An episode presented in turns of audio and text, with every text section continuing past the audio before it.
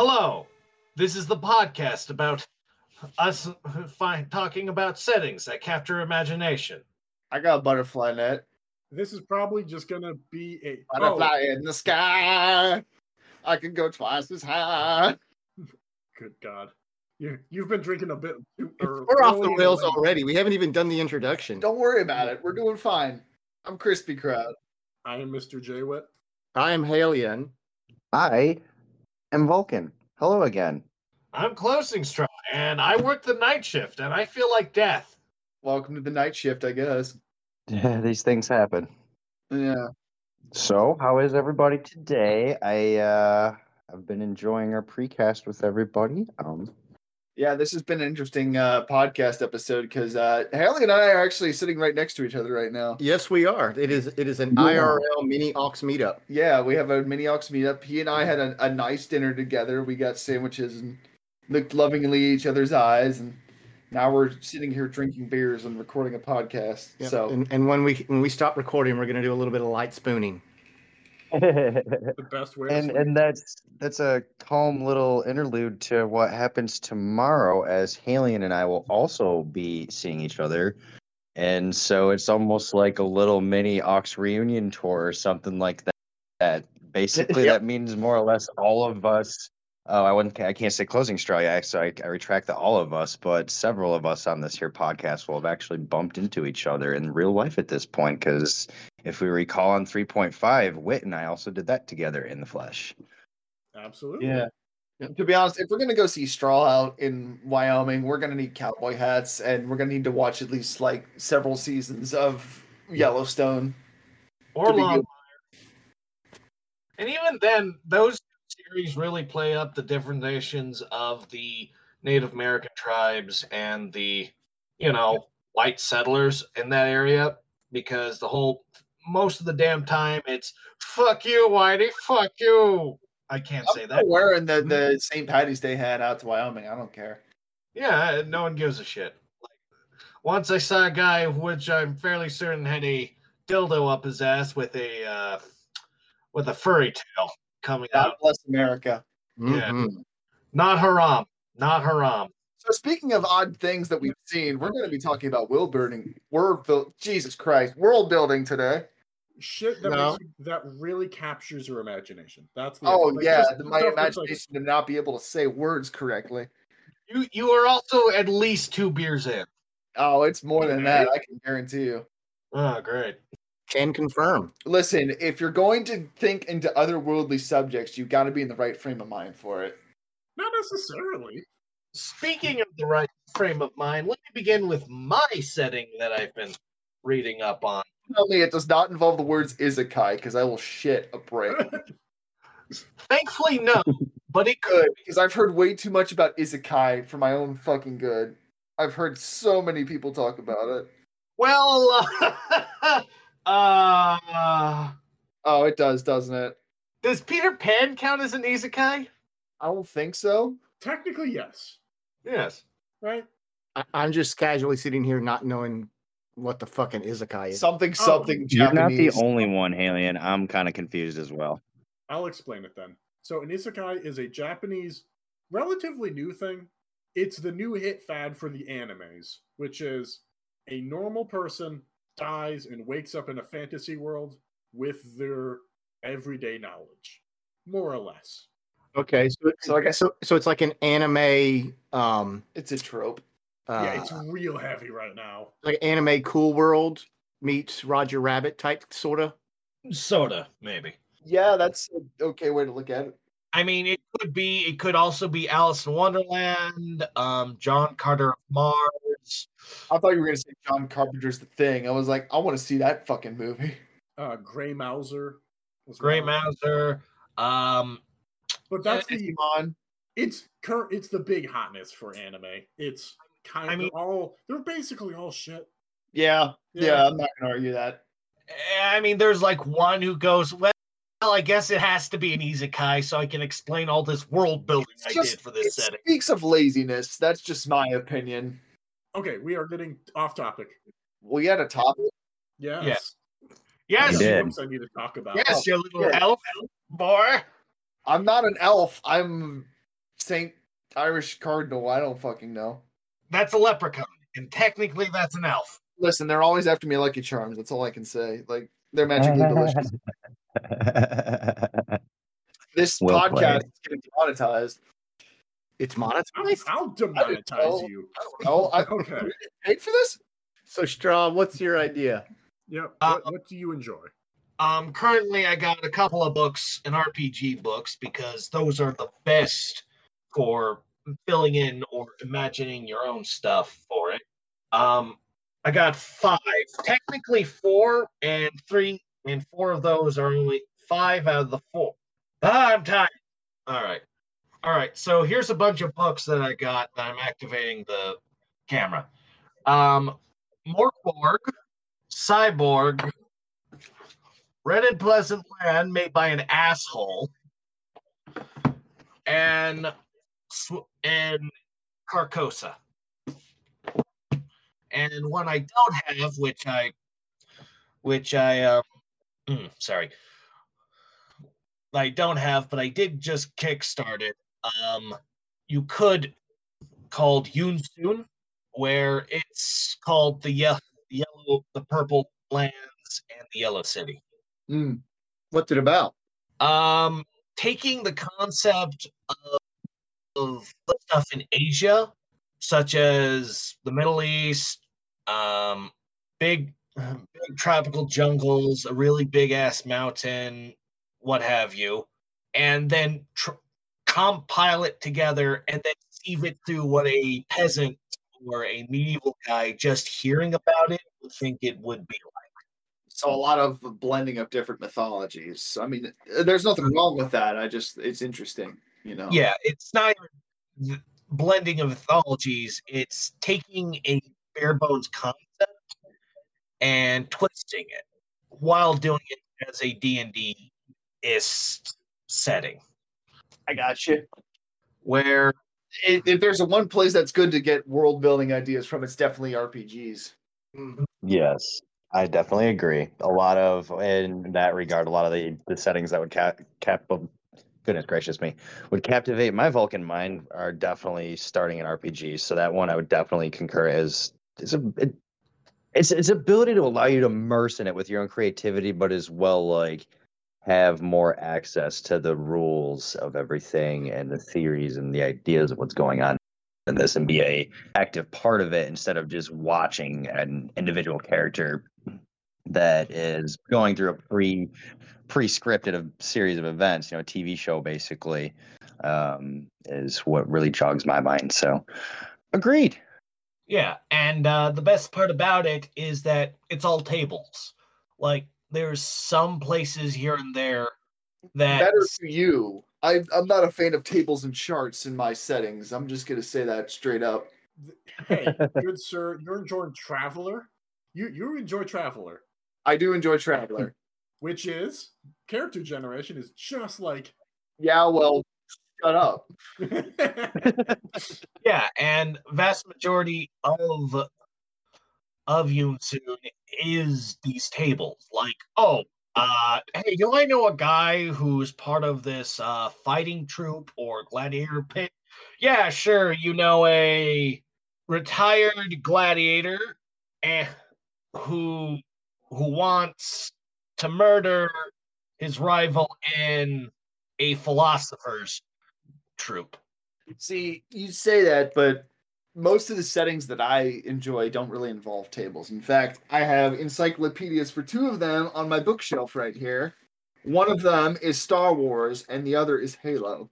Because believe it or not, the Halo encyclopedia is very large. The one that I currently have. Let's see, it goes up to 351 pages for it, and this is only up to the Bungie stuff. Halo has a really interesting thought out universe and just in general has a lot to it that I really enjoyed as a kid. I'm not gonna lie, it's inspired my setting a lot that I've been writing, as well as Battletech, which that's another setting that I really enjoy a lot. Um, more so as I've gotten older, but just everything around Battletech, it's just interesting to see how much depth is to the universe outside of giant stompy robots. I think it's safe to say BattleTech is what drew a lot of us together. Oh yeah. From an unspecific source, uh, Boat Bomber, the legendary Boat Bomber. I would love to get his autograph. It was it was him. It was totally Bow Bomber. He's named after a state. I think it's Montana, the great state of Canada. Of the United Canada's a very important part in BattleTech. Yeah, the the the great Neo Canada empire of BattleTech. Yeah. They're they've got beaver mechs that just chew through armor. They have armored mooses, dude. Come on. Like their elementals are armored mooses. They, instead of flamers, they uh, their light mechs have uh, Maple um, syrup. fla- it's flammable maple syrup. It's poutine spray. Oh God! But Jeez. yeah, with the whole thing of tabletop What is that? RPGs, is that there there are places left specifically blank or not filled out, or things you can expand on for your own game. Yes, that is a thing that I've been been talking on, especially I feel like repeatedly with this group. But that is that's uh, not necessarily a bad thing. I think it's something we can agree on. That is one of the best parts of why we do tabletop. You We're talking about know. tabletop The- settings. Honestly, mean- the settings that always get to me aren't tabletop RPGs. Like I fucking love RP- tabletop RPGs, but when I go read something, I go, "Oh my god, this is the best thing ever." It's not from an RPG. It's just from some random book. Uh, have you guys ever actually read uh, Roadside Picnic? Yes. I'm familiar with it. I haven't read it though. I bought it. Do you want me to spoil it? No. Okay. Well, I can always stick my hands in my ears.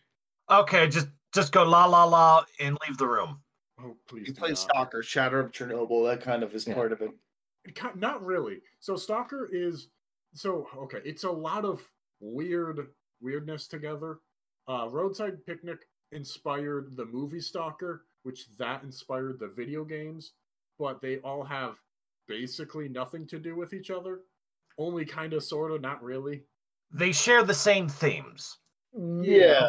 of just people being awful Well, the, the whole thing about Stalker isn't it basically like, or not not Stalker, Roadside Picnic. Basically, the whole idea is um, boils down to the idea of, you know, humans stopping off on the side of the road to have a picnic. They leave all sorts of garbage behind, and all the the animals come out after they leave, just to. Then they don't really understand what the garbage is, but they perceive it um. in their own way. And basically, this is taking that out to an example of us as humans coming across the garbage that aliens leave behind, like an advanced species that's beyond our understanding.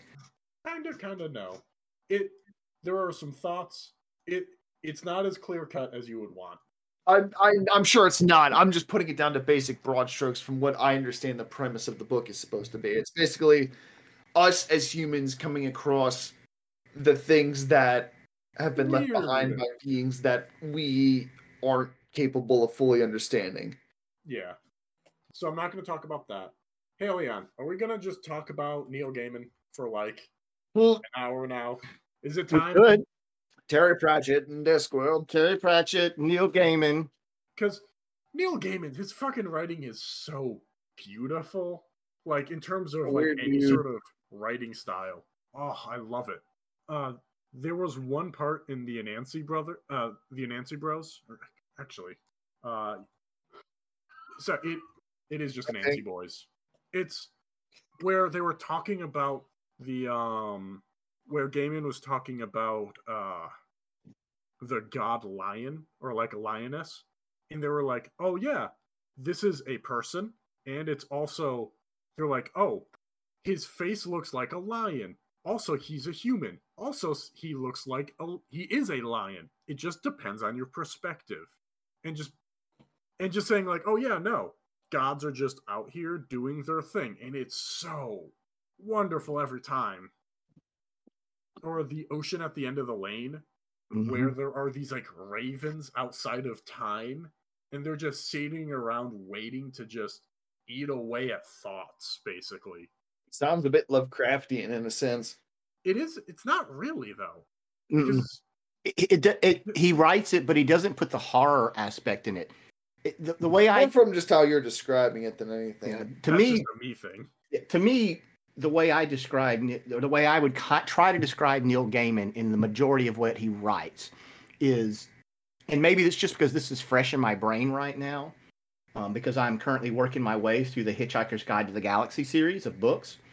But Douglas Adams is fucking bonkers. He he comes up with the most ridiculous concepts and ideas, but he presents them in such a straight and earnest manner it's just like you you you you you you wrap your head around it just enough to realize this is stupid and this is crazy but it's so incredibly creative It's honest. that It's it, just- it just it bends your mind and to me neil gaiman does the same way but he doesn't come at it from a bonkers perspective he comes at it from a a a where it makes you it's a big brain concept that is so uh it's so creative but it's also so deep that it's just as mind-blowing even though it's not ridiculous yeah. It's real bizarre stuff. Hello, He's- cat. You hear him going meow? That's is that your cat, Straw? Yes. He's Uh, demanding attention. Let me let me let me just uh I oh wanna I'm kitty. blaming the keyboard now, you bastard. Ah, cats are equivalent to Mr. Train.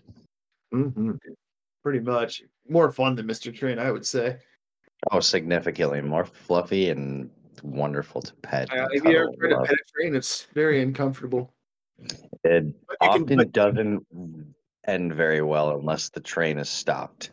Well, much like trying to pet like my cat and or petting a train, you can lose a hand. Well, there's a reason you based your traveler character off your cat. It's true. Anywho, um, Speaking of speaking of trains, did I ever tell you why Neo in the Matrix was really just a little engine that could? What? Because he That's no he believed in himself. I, that it. I'm sorry. I'm just thinking of him saying, "I think I can" as he's flying through the air. Same. I was I, I watched oh. The Matrix with my 14 year old a month ago, Oh, that must have been fun. and they thought it was interesting, but they weren't willing to go through the other two. I don't Good. blame That's, them. that's a fair, reasonable reaction. I had the same exact Listen. response. I was like, "Yeah, that's If you okay." Treat the Matrix as just a standalone movie. That is totally fine. I personally, I enjoy the other two ones, but I can understand if you just I want am to the make same. one the only one because it's honestly all you need. I don't. I also do not hate the other two. Matter of fact, I didn't hate the the sequel one they just did recently about a year ago. Get out of this house. I thought, no, no, no, no. I'm not saying it's I'm not saying it was good. It, it, it- I, I think it, it feels like a completely different movie that has the Matrix in the title, even though they use a lot of the same characters. But I thought the concept, the idea, was really good. I just didn't think the movie was that great.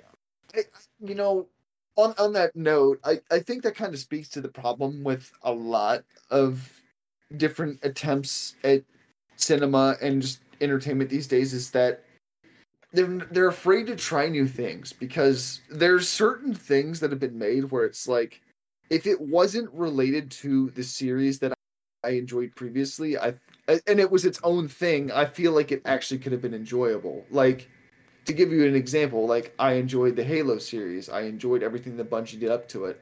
But once 343 started taking over and doing their own thing, the the tone changed to it and I wasn't a fan of it. But if they would have made it like its own thing and not something related to Halo, or at least not as directly related to Halo, I probably would have enjoyed it more because they're just doing their own thing. I, I like I just think that there's so many examples of settings or just things people have done for settings that are so stuck in the trap of doing what's been done before where it's like don't people are afraid to break the mold in a sense. you Well, know? but the pro- and the problem with that though is that's if you keep doing the same thing over and over again, you know, look how many. Okay, I, I'm not trying. If you love them, great, that's you. I'm not judging you. This is your thing. But there's a reason they keep doing all the Fast and Furious movies, and it's the same thing, just a little dumber. But the same reason people love them because it's the same damn movie over and over, just bigger and bigger, is the same reason why people don't like, well, some of the same reasons they don't like the Star Wars sequels, because it's just redoing the same movies, just not as well. Family, You family, literally stole my train of thought. family. I was gonna say that as well, I have but a it, I have a more capitalist opinion, which I'm like, eh, on, but To be I actually understand it. So Yeah. the argument is you have five million dollars, um, and you want to make a movie, and it costs a million dollars to make. Are you? And guess what? When people are making a movie, they start asking for more money. Um, the Matrix movie, they initially had a budget of ten million dollars. Uh, then they produced like the first little bit of it, and then said, "Hey, we need more money. Give us more money, or you get nothing out of this." And it's like, like, uh, Well, I, I mean, I get the capital side of it. It's like, okay, we can spend a hundred million dollars to make a movie that maybe there's an audience for, or we can spend 150 million to make a movie that we know there's an audience for. And even if it's not a, even if it's a piece of shit, it's still we're still going to make our investment back because everyone will still go see it because it's the next installment of Brand X. I, and I Yeah. get that, we got a brand new Avatar. right? But the problem that you run into, I haven't seen that. Made yet, a no shit ton of money.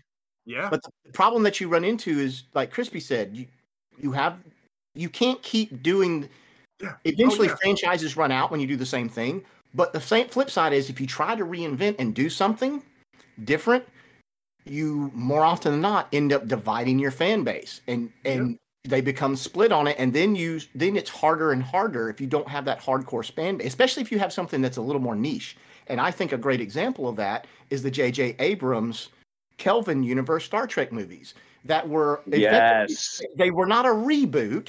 They were these exist in their own pocket timeline away from the main timeline. We're using the same characters, all the same names, but we're going to tell our own stories and do our own thing. And you know, this time Kirk's going to die, Spock's not going to die, and now Uhura's fucking Spock, and just you know whatever. And Yeah, and didn't really got hated on by a huge portion of the fan base, and it never quite really caught on with the mainstream because it wasn't quite Trek that your non Super Trek fans recognized. And your hardcore Trek base, a lot of them were divided. They didn't like, no, this is this is blasphemy. And so for me, I'm unique. I can enjoy it for what it is. I understand it's not the Trek that I love, and I can enjoy it for its own standalone product. So I'm fine, but I'm an easy mark. But that's the risk you Yeah. run into, and why you don't get so many of those made that way is because you run the risk of potentially killing the sake the golden mm-hmm. calf. Go- going off what Haley just said, I mean, my view it is like I can understand if you want your subject, the story or whatever you're writing about to appeal to a wider audience than what it originally was for when it first came out. I can get that. But my my problem that I view it is that a lot of these franchise and series seem to be going for the quote unquote mythical um the the the, the wider audience, the more the common audience. Um, you know, they want to appeal to everybody. And here's the problem. Like no matter how much you try, no matter how much you water down the story to be more digestible to everybody, it's it's not going to be. You're always going to have somebody that does not get along with it. I they did do it with Lord of the Wi- Rings. Ugh, Lord of the Rings. I, I no, The- I, I, I like.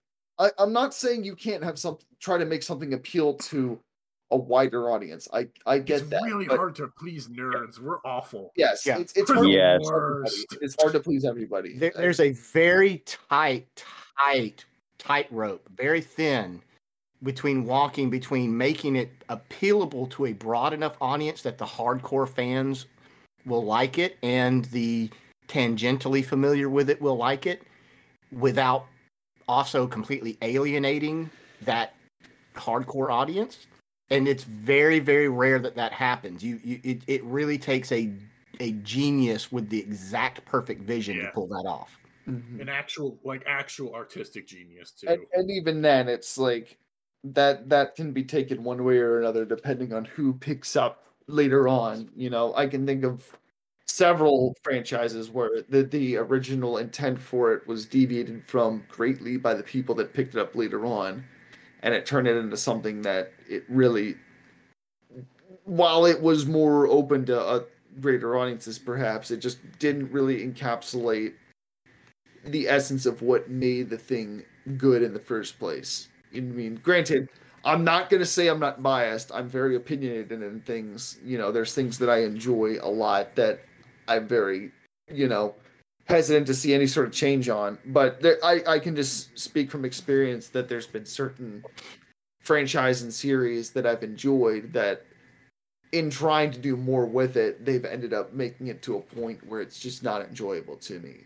You know, whether that's me being a grognard or just in general, me as a fan of the series not being able to enjoy it because they've changed it so much from what it was to appeal to a wider audience that it's taken away from what made it enjoyable in the first place. I'm not saying there's instances yeah. where you can't make it more enjoyable. The issue is when you take something out of uh, what what literary theorists consider the genre ghetto. Mm. Like, for example, magic. When you consider like two settings that do magic incredibly well are Lord of the Rings and the Game of Thrones. That's what I would consider that. And and I would consider Harry Potter bad at magic. I don't think it's particularly good. I can understand reason, that. Yeah, like I'm just in just in terms of like how they are they're portraying it and how they're talking about the act. They don't really set up how it would function. They they, no, they gloss no. over a lot. To, to no, me, and I get what you're saying, and I think the reason why Harry Potter was so popular, I don't think Harry Potter is a magic setting, even though they, even though it's all over there. Harry Potter is a YA fantasy adventure setting. It's about the hero's journey. It's not about the magic. That just happens to be where it's in. It's a young growth story sort of thing. But okay, the reason why I can think that Lord of the Rings and um, J.R.R. Tolkien, uh, woof, oh, I'm not doing great today. Um, why uh, Game of Thrones and Lord of the Rings are so good at magic is they take the fundamental human tropes of this man is evil and he is going to fuck everything up. The like sort of innate reaction of I don't trust this thing, it needs to go. And uh putting that forward, making that the the emotional requirement, the emotional uh language basically and making it a part of the plot. Game of Thrones is a very um it's tying a lot to things like blood and fire and cold. They're t- it's tapping into a primordial sort of like I don't like this. This is wrong, and it's weird and strange, and no one knows what the fuck is going on. So I, if I if I get what you're saying, you, you don't like as much when it's tapped into morality in a black and white sense. You like it more when it's more ambiguous and it's more about you know different elements of things and how they're utilized. I don't like it when magic is explicit. I and I, I understand that it's like um. Well, that's why you don't like Star Wars, then. Well, no, I, I was yeah. just about to say there's there's examples in Star Wars where they treat it less like a black and white thing, and it's more of a a sort of gray area. Like, right. um, and those are int- more interesting yeah. stories. It's it's the dogma of the Sith that you have to be angry and mad, yeah. and, and it's pain, yeah. and versus Jedi where it has to be pure and at peace. Yeah, those those are both boring. Yeah, it's the the dogmatic, and they also don't really concur with the original I, story of the I, Great Schism either. That's why I liked the ideas of um like the Jedi Academy, the Jedi Knight games, where it, it, they even say in the games, it's not about the powers that you have; it's how you use them. It's like you can use the ability to use Force Lightning or Force Choke or whatever, but it's a matter of like are you using this to torment innocent people or are you using it as a method for defense you know or like how far are you using it and things it's yeah. like it's taking a it's it, like it's the ability of what you can do but they're looking at it from a more morally gray perspective you know it's almost like not, not to get too into like some out like deep in their shit but just like the idea of like splitting the atom you know that's something that has been able to give energy and been able to revolutionize how we are as a species, but at the same time, that same ability to split the atom can also create weapons of mass destruction. You know, it, it's the it's just like that looking into that gray area of it, and that's what I really enjoy about that, and why I really like when series treat things as more of like a morally gray thing.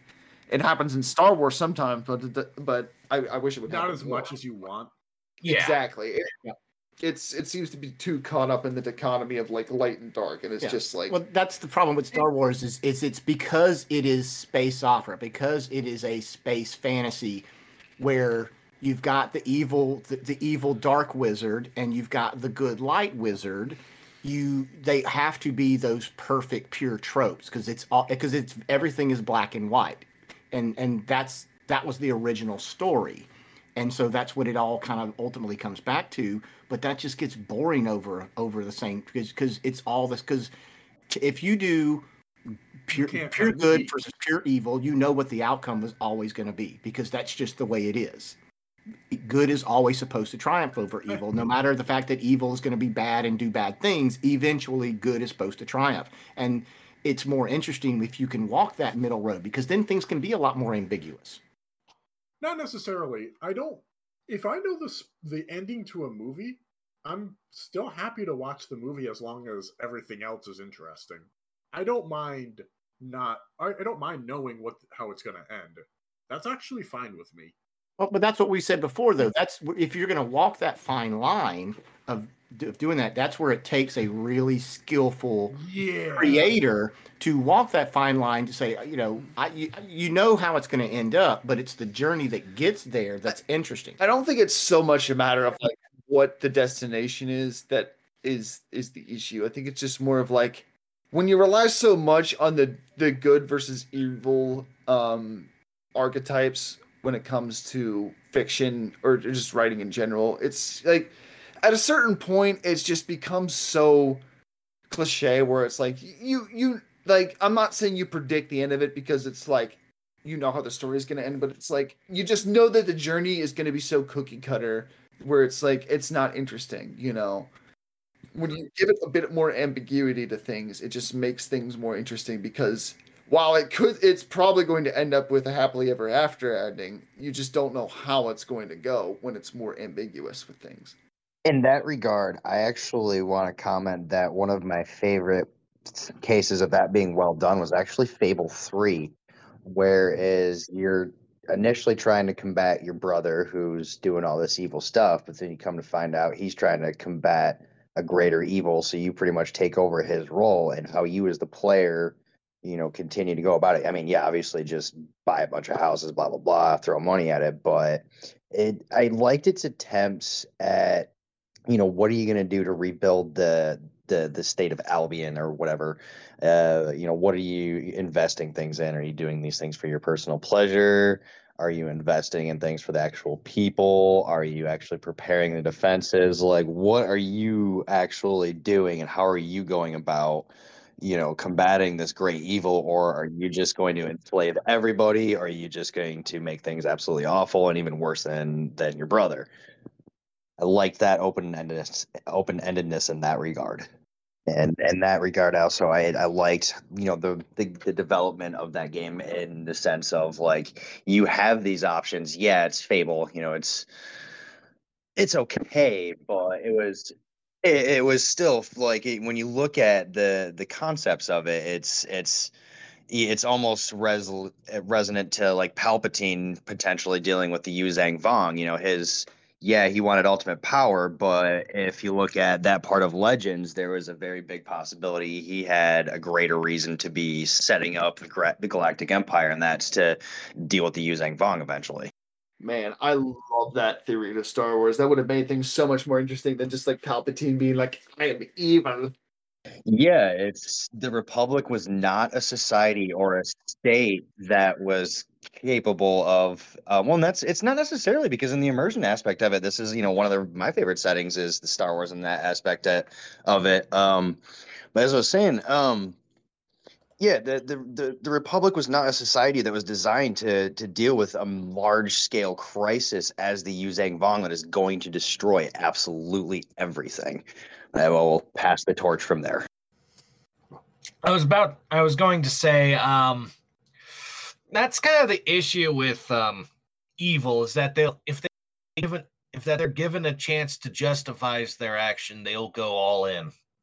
Be it for, oh, we need to be strong, so I'm going to kill anyone who I don't like. Oh no, people don't like me because I killed everyone I didn't like. How could this happen?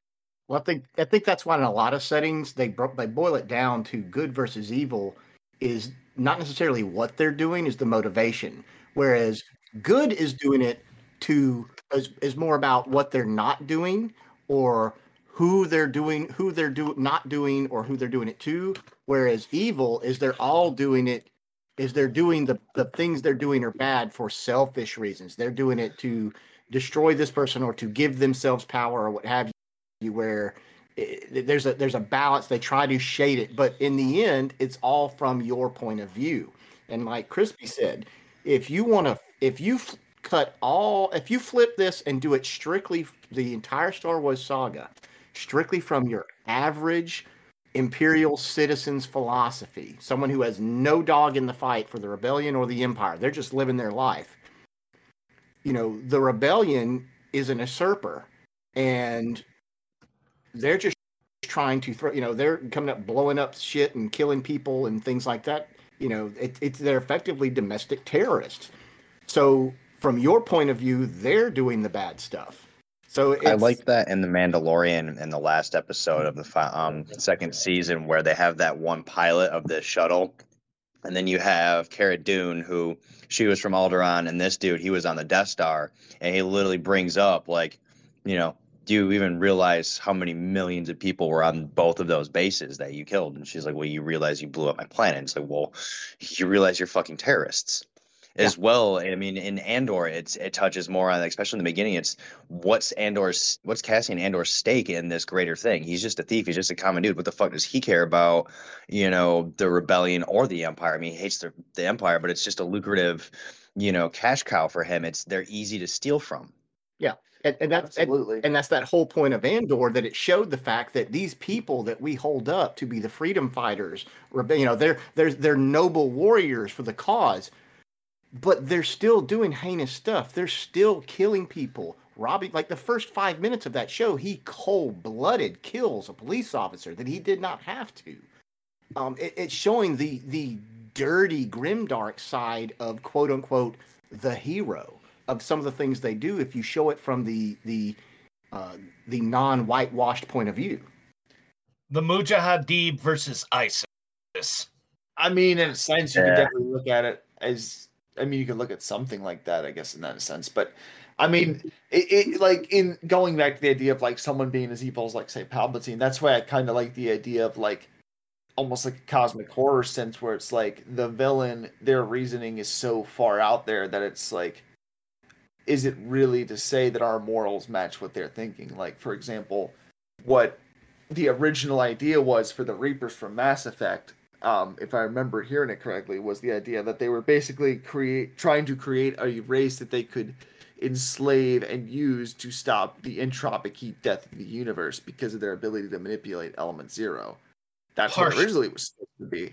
Par- partially, I'm I, I don't know it specifically. It's just more of what I've heard. So take it with a grain of salt. But just that's just an example of like something where it's like is the villain's reasoning necessarily evil? I mean, an- another example I can think of is like um in System Shock 2 is the many, the um mutant uh worm creatures that basically enslave the crew of the ship that you're on. Um there's even points in the story though where characters that are there's there's people that even wonder outside of the many itself. It's like for what as horrific as they are, they do bring unity. They bring a common goal and sense of purpose that's something that we as humans aren't able to necessarily achieve. You know, it's a method outside of what we believe is possible in order to achieve our goals. I think So- those are talking about communism. I'm I mean that's that's, that's- I'm not arguing that. I'm just saying that as a sense of like Yeah, yeah. just yeah. as what the beings are. The morality and things and the the the political, socio-economic things. That's one thing. It's just more of like an I'm, example. I'm just like, oh no, no, no. That's all they're referencing.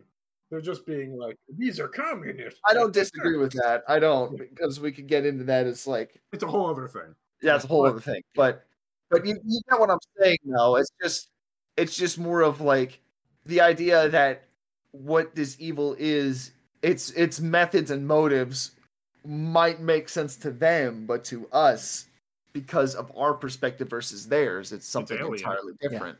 You know. All I'm gonna say is Thanos did nothing wrong. I disagree with that. Listen, that grimace motherfucker knows what he did.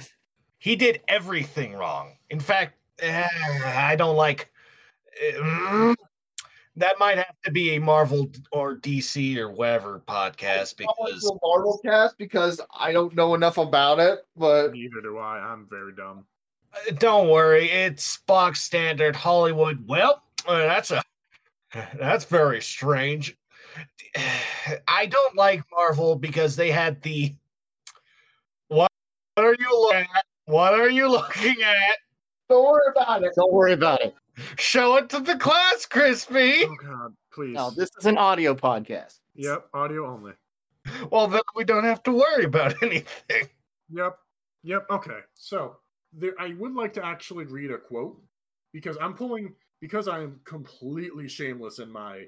I'm just quoting uh, Mr. Btongue for most of my opinions because I love that man and I wish he will come back. Quoting who? Uh, Mr. Btongue, it's a um an eight. He hasn't uploaded anything in like five years. He's just this like YouTuber. Okay, That he's incredibly smart, but that's some, saying something coming from you, Jay. Yes, he is incre- like this. He is the like one of the reasons that I am that I have I have any amount of literature opinion. But but he was talking And on this about podcast, um he was talking about magic and uh why it matters. Sorry. Um and he was and I'm going back to the magic part because I finally found the quote. Um because he's and he's quoting the two towers uh which is suddenly another voice spoke, low and melodious, its very sound and enchantment. Those who listened unwarily to that voice could seldom report the words that they heard, and, it's, and if they did, they wondered, for little power remained in them. Mostly remembered that it was a delight to hear the voice speaking. All that is said seemed wise and reasonable, and desire awoke with them by swift agreement to seem wise themselves. When others spoke, it seemed harsh and uncouth by contrast. And if they gainsay the voice, anger was kindled in the hearts of those under the spell. So, this is the voice of Saruman. As he speaks to you, his voice is enchanted. It's re- it refers back to ancient ideas of language, of speaking to someone and enforcing your will upon them, and just and making them turn against yourself, against your enemies and your allies. And it's and he almost turned the tides of battle at that time. If you knew the mechanics of how the voice spoke, that would mean very different things. But the fact that it's just he is speaking and he will change your mind. Ignorance is bliss, I guess. Yes. That- You do yes, not the brown speak- nose. You don't speak to the evil people because it is because they will tr- tra- turn you against them. They are fundamentally evil. See, I always thought of the voice of Saruman as like the Metatron for the devil. Yes. Yeah, exactly. That is the like I don't know that much about Lord of the Rings lore, but I think that is correct. Eh, He's like the devil's lieutenant because the devil got chucked into the void. And They just like covered him in chains. meaning Like it's promotion then? it's the soft soft silvery velvet voice of the devil corrupting people. My goodness. Okay, I so have something that I want to say, but like, yeah, I can't. I can't make that joke because we have rules against. It. No, I do think it is important for magic to seem magical, to like activate the like the monkey brain of why is that thing floating? It, look, if if if we're gonna get into magic, I'm gonna have to talk about Aleister Crowley, and I don't know if we want to talk about that on air because We because could talk. We can talk about the uh the guy who d- uh, discovered jet fuel. He oh, was a black magician. Yeah, we should have. We should. I think magic should be or a just all on Jack its own. Parsons. Jack Yeah. Parsons was the dude. I thought Alan Parsons was the guy that did the laser. Yeah, that's the Alan Parsons Project. Also a prog rock band, I think. Yeah. I don't remember. I yes. You're deeply drunk, I can tell. No, I'm sober. Ish. and I'm he's also sucking down that robo dick, so yes, Okay. yes. So, any other settings that people have that have been like, oh my god, this is the coolest thing ever. Something that like changes your mind, basically. I don't know if I want to necessarily say settings, although I guess you could consider it with their their their compilation of their works. But I really enjoy certain sci-fi artists and their ability to illustrate their own sort of sci-fi world perspective, how you want to say it. In particular, I'm looking at my bookshelf right now, and there's two on my mind that I really enjoy. One, um, you probably will know. The other one, maybe not as much. The one that you probably don't know is John Harris. Um, he did a lot of sci-fi book covers and things, and I really enjoy the style of his work because it really captures a sort of sense of like weight and floating in space to the point where you can kind of see his influence in things like I like if if I look at Homeworld, I really get a sense of his work. You know, just his ability to capture just space as this sort of colorful void with giant, just dense objects floating through it. And the other artist I have on my shelf who you may not know his name, but you probably know his work is Syd Mead. Um, I would imagine a lot of people may know who he is, but basically he's the guy that did the artwork for uh he did Blade Runner, like all the, Oh, the concept art for Blade Runner. Um he did the Sulaco from Alien. Um if you've watched Gundam Turn A, he did the designs for that. He's done a lot of sci-fi art. Basically like eh, even his work has influenced Mass Effect. If you've seen um any sort of sci-fi in the past several decades, like chances are it's got some sort of influence in Syd Mead. Like, like I just looking through his work now, it's just amazing the stuff that he's done. Like you can really see, like, like that. Like he's done all sorts of amazing artwork for. Uh, could you could you show the class? Uh, yeah. One sec, I can. Or maybe, or maybe we post a link. Yeah, let Yeah. me see if I can find like a gallery of his, but his, his work is just you you got to see see it to believe it. But Oh, I just had two more wonderful things. So, okay. It's not a very good book series. Um, I'm going to say this straight out. But, um, oh, damn it. I forgot the. It's got. The book name is God's Demon. Uh, by Wayne Barlowe, of course. Um, so this is a vision of hell, basically, and a very like archetypical. But the man is basically the idea is all of the devils uh, own hell, obviously, but it's such a bizarre and hyper specific type of world. I've shown pictures of this before, um, just because his Wayne Barlowe's art is beautiful. Uh, but all of the mat- all of the material inside of hell is different humans. You just take a soul and you skin them because souls are relatively unthinking individuals until someone goes along a demon goes along and grants them their memories back. And it's such a wild world of like oh of course um beelzebub is a the god of flies and he's just this like meat sack of fly that are, that's just going around and torturing people for just crawling around in people's it's a very brutal uh world and everything. Inside of hell there are ancient like things that have been around before the devils fell. They're just um the the uh the abyssals. They're these horrific giant beasts. Uh there are these weird uh other group of people of non-humans non-devils that are living around these nomads uh just running around and causing problems. It's such an interesting world.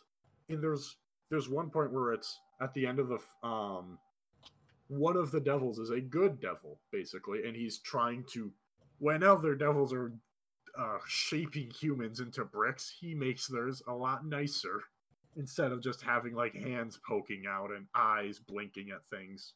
Um and he creates a cathedral to god in hell. Sounds pretty metal. it's fucking amazing. And i don't actually like the the writing but every the setting is fucking wonderful I'll say, uh, it, I think that's you just hit the nail on the head of how sometimes you can have an amazing setting that the stories aren't that great, but the setting is so interesting that it carries the story. The idea carries. Yeah. And then there's the flip side, which to me is even rarer, where you have a kind of a poor setting or a kind of a boring story, but the writing and the characters are so interesting that it's still compelling. And you sometimes get a Kind of my opinion of the expanse in a way. oh, I love the expanse. Um, yeah, I do agree. I don't think the characters are super great.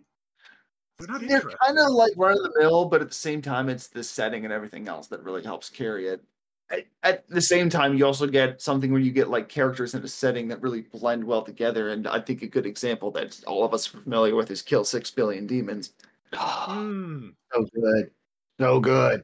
Yeah, You you fully come to it? I Yeah. yeah.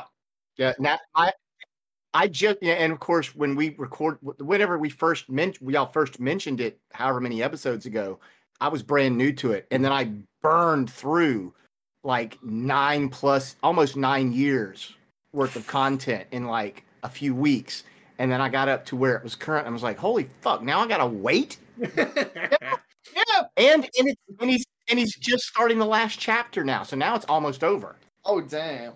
yeah. Or book. I'm not I'm not exactly sure what it's specified it up in. Also, I love this fucking Berserk reference. I will say that that I I like it when a story has an end. I don't like when a story outstays its welcome, just goes on too long. Yeah. Correct. If you can, if you can stick, if you can nail the ending, there, even if there's more that you could tell, if you really nail that ending, Mhm. I think I, I agree. I think you should, I think it's better if you give the whole BBC thing where like less is more. Anything else after this, you you re, you you raise the risk of diminishing returns, Yeah. Yeah. Which is why they never That- should have made anything past season three of Luther.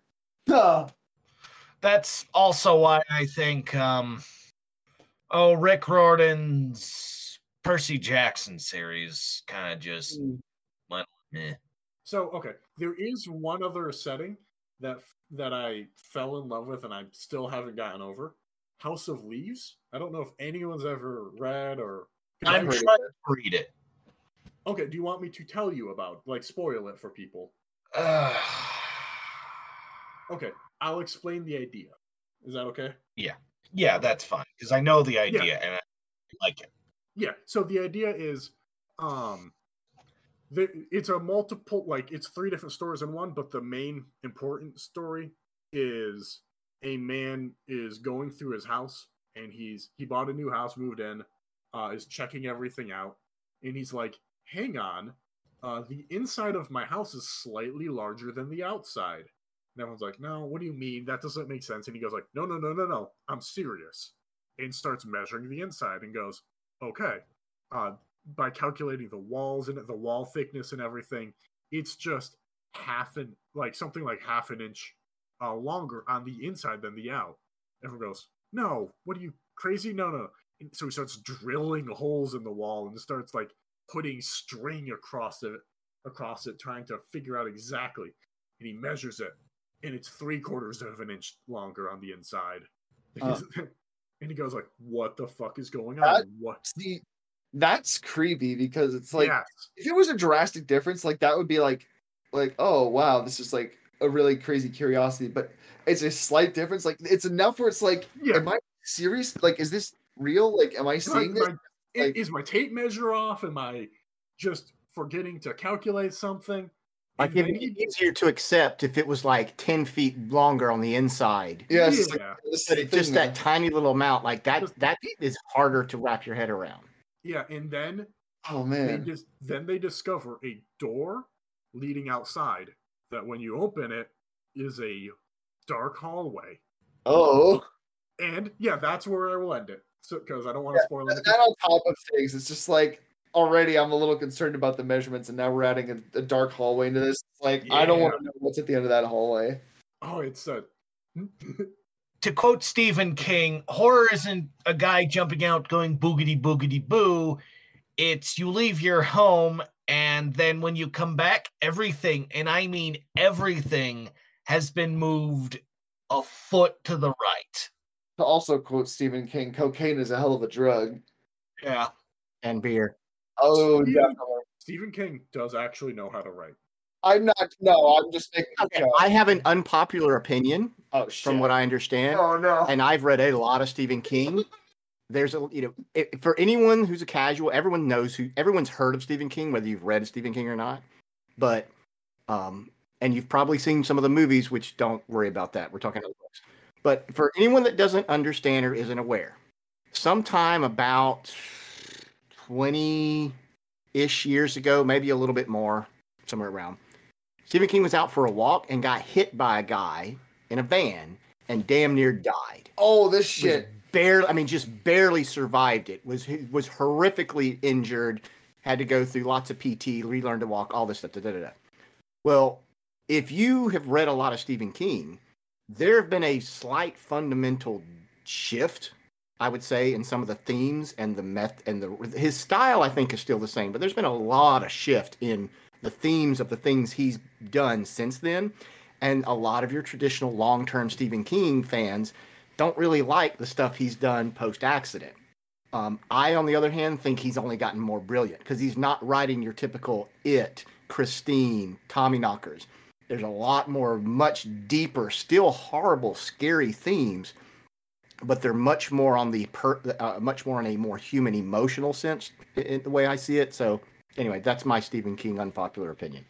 And to be fair with that, he he realized I have so much shit that I have left undone. Oh god, oh fuck. And then he just finishes up the Dark Tower series.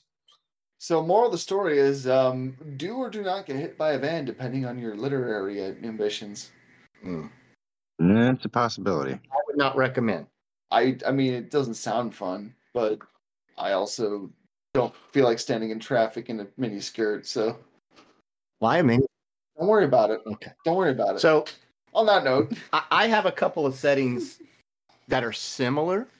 Um, that I, it's just my it's it's my literary crack. The things that really attract me as far as books to read, and I'll and my my wife, as much as she loves me, uh, she very affectionately reminds me often that my taste in both music and books is trash. Um, Oh, you're you're deep in the genre ghetto. Yeah, but with affection, with affection. Um, Yeah. But um, for me, the shit that I love, that I just I'm attracted to, yeah, they're like dime star type readers, but they all have kind of a similar theme, and it's where we're gonna tell something set in the real world, and we're usually gonna it's gonna be about something kind of fantastical, but we're gonna treat it with like like it's real and we're going to make a big adventure about it that's kind of going to explain it.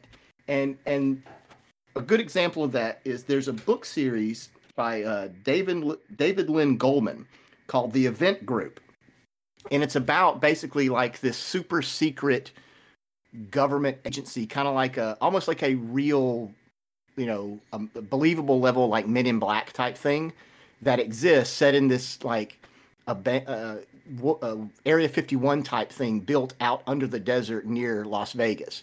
And the whole purpose of the event group, the very first time they were pulled together was during Roswell. And the whole purpose that they exist is to get out ahead of these weird things that, you know, we don't want the average, like aliens. Um, we don't want them, you know, people to find out and realize that aliens exist and what they have to do. They don't want. Um, there's one where they actually like figure out that there's a living population of Sasquatch in the Pacific Northwest and how they cover that up. Um, and then there's one where they find out that um, uh, that uh, Nemo was real and really did really was did have a giant um, Nautilus type, you know, super advanced submarine, and now there's like his daughter is uh, prepared to create like an ecological war on the surface, and just it's weird. It's like so it's got like these fantastical ideas, but they're giving it a complete real world setting and how they would handle it. And I just I that really, especially when you're dealing with those like things like cryptids and fantasies, uh, they try. There's another series that I love um, by Andy McDermott. Um, about this archaeologist and her bodyguard slash boyfriend where they go around hunting down all these lost treasures and things you know first they first they're after atlantis Um, eventually, they go and discover um, the original Garden of Eden and just like really crazy stuff. But that's the point. They're searching for these like rumored lost treasures and things, kind of kind of like Indiana Jones, but they treat it very. It's not over the top adventure It's it's kind of treated with a little bit of seriousness. And and the last one that I love, which is kind of similar, is a uh, series written by uh, James Rollins, uh, which is the about uh, similar to the event group. It's about Sigma Force, which is again is this very high level uh, military special forces team that goes out and is handling all of these things like they discover this underground civilization uh, uh, in the Arctic. And in one, they discover like it's kind of like a very Dan Brown thing uh, going on with like the whole, you know, lost Bible stuff and things like that. It's it's just like Clive Cussler, um, who wrote, you know, he's gone, even though people are ghostwriting in his name, um, writes a lot of adventure books that deal with old, you know, like mysteries like shipwrecks and lost treasures and things like that. It's, it's the stuff where give me kind of a real believable setting, but throw it in where the adventure is is something fantastical or something unknown that makes it interesting to me. Those are the settings that capture my imagination so much.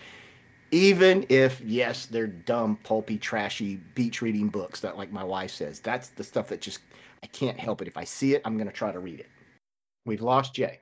I was in the bathroom and now I am back. Shitter's full.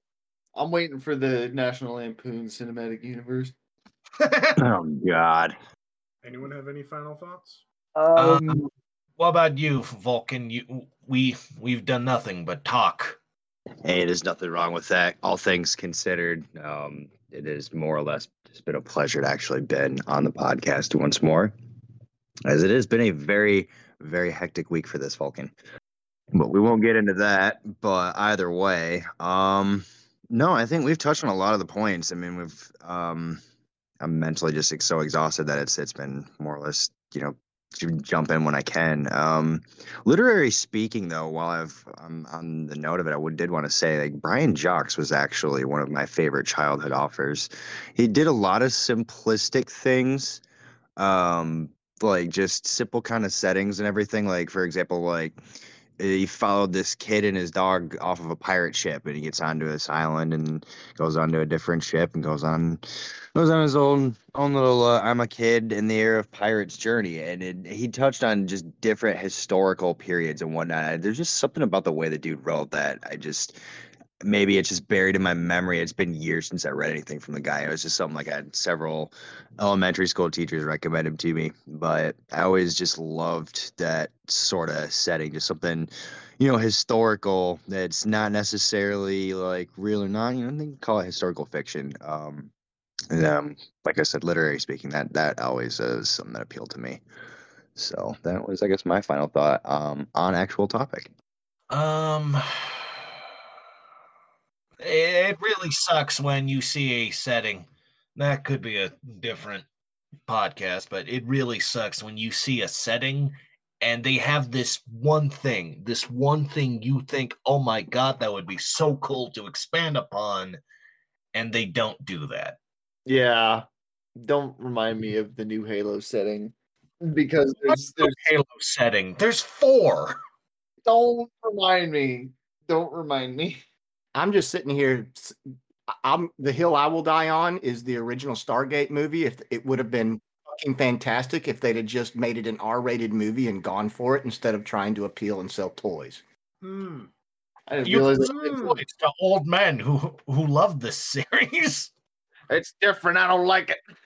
Yeah. Yeah. Could you imagine an R-rated? Because they are in the military. It could just be like drinking beers and being like, "Let's send this drone in." they should have just they could have just nuked it from the beginning. They would have used white phosphorus on them. Yeah. I mean, it could have been like imagine the bad quote unquote bad guys from Avatar as the invading force in Stargate. Oh my god. Right? I I just because that that's how American military would have really done handled that shit. Yeah. I just had this image of a guy in a MOPP suit being like shame as he un corks a bottle of VX nerve gas or something. Just like, undoes the valve for it. Just oh, they don't have gas masks. Yeah, let's- Unfortunate. Yeah, let's see how Anubis handles an A bomb. Oh fuck. That's a I, that's a whole different topic. I'd love to. Oh, I would get into some. shit. Okay, we can do that. We'll put it on the board. Yep, put it on the board. On, on that rate, I I think we're running out of steam here. I don't know about you guys. I just woke up a few hours ago and uh, I'm Oh. feeling pretty good. Good for you. I'm ready for the grave. Yeah, same. Ready for the grave, to be honest. So this has been the auxiliary unplugged. Goodbye, everybody. Stay weird. Huh. That was oddly insightful. Like philosophy at a Waffle House.